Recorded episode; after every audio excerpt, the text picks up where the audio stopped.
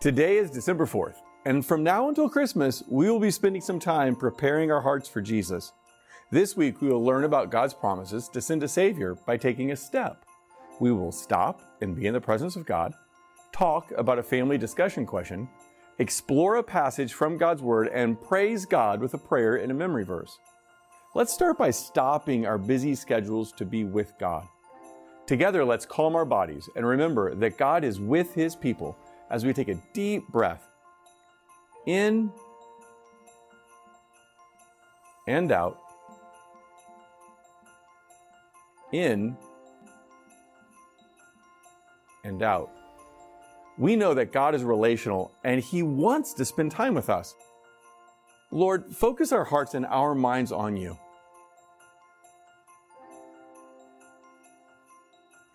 In just a moment, I want you to press pause while you talk about this discussion question. What's the darkest place you've ever seen or been in?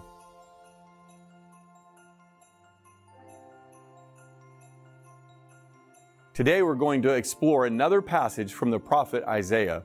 While we're listening to this, I want you to try something that may feel a little silly. Hold your arms above your heads while we listen to this promise about the forever King. Isaiah 9, 2 through 3, and 6 through 7. The people living in darkness will see a great light. They live in a place that is very dark, but a light will shine on them. God, you will cause the nation to grow. You will make the people happy, and they will show their happiness to you.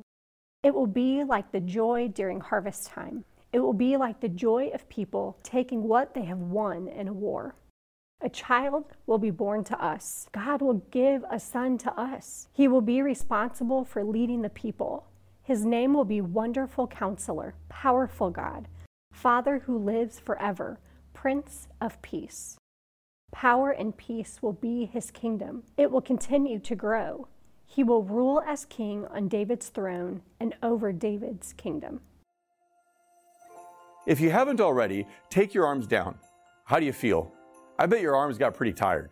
Doesn't it feel good to rest them? This is a little bit like the rest and restoration that Jesus, our forever King, promises to bring. Isaiah says it's like a light in the darkness or peace after fighting a war. This joy and relief are what we have to look forward to when our Savior, our forever King, reigns.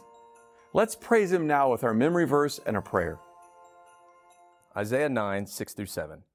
His name will be Wonderful Counselor, Powerful God, Father who lives forever, Prince of Peace. Power and peace will be in His kingdom. It will continue to grow. Let's say this verse together one more time.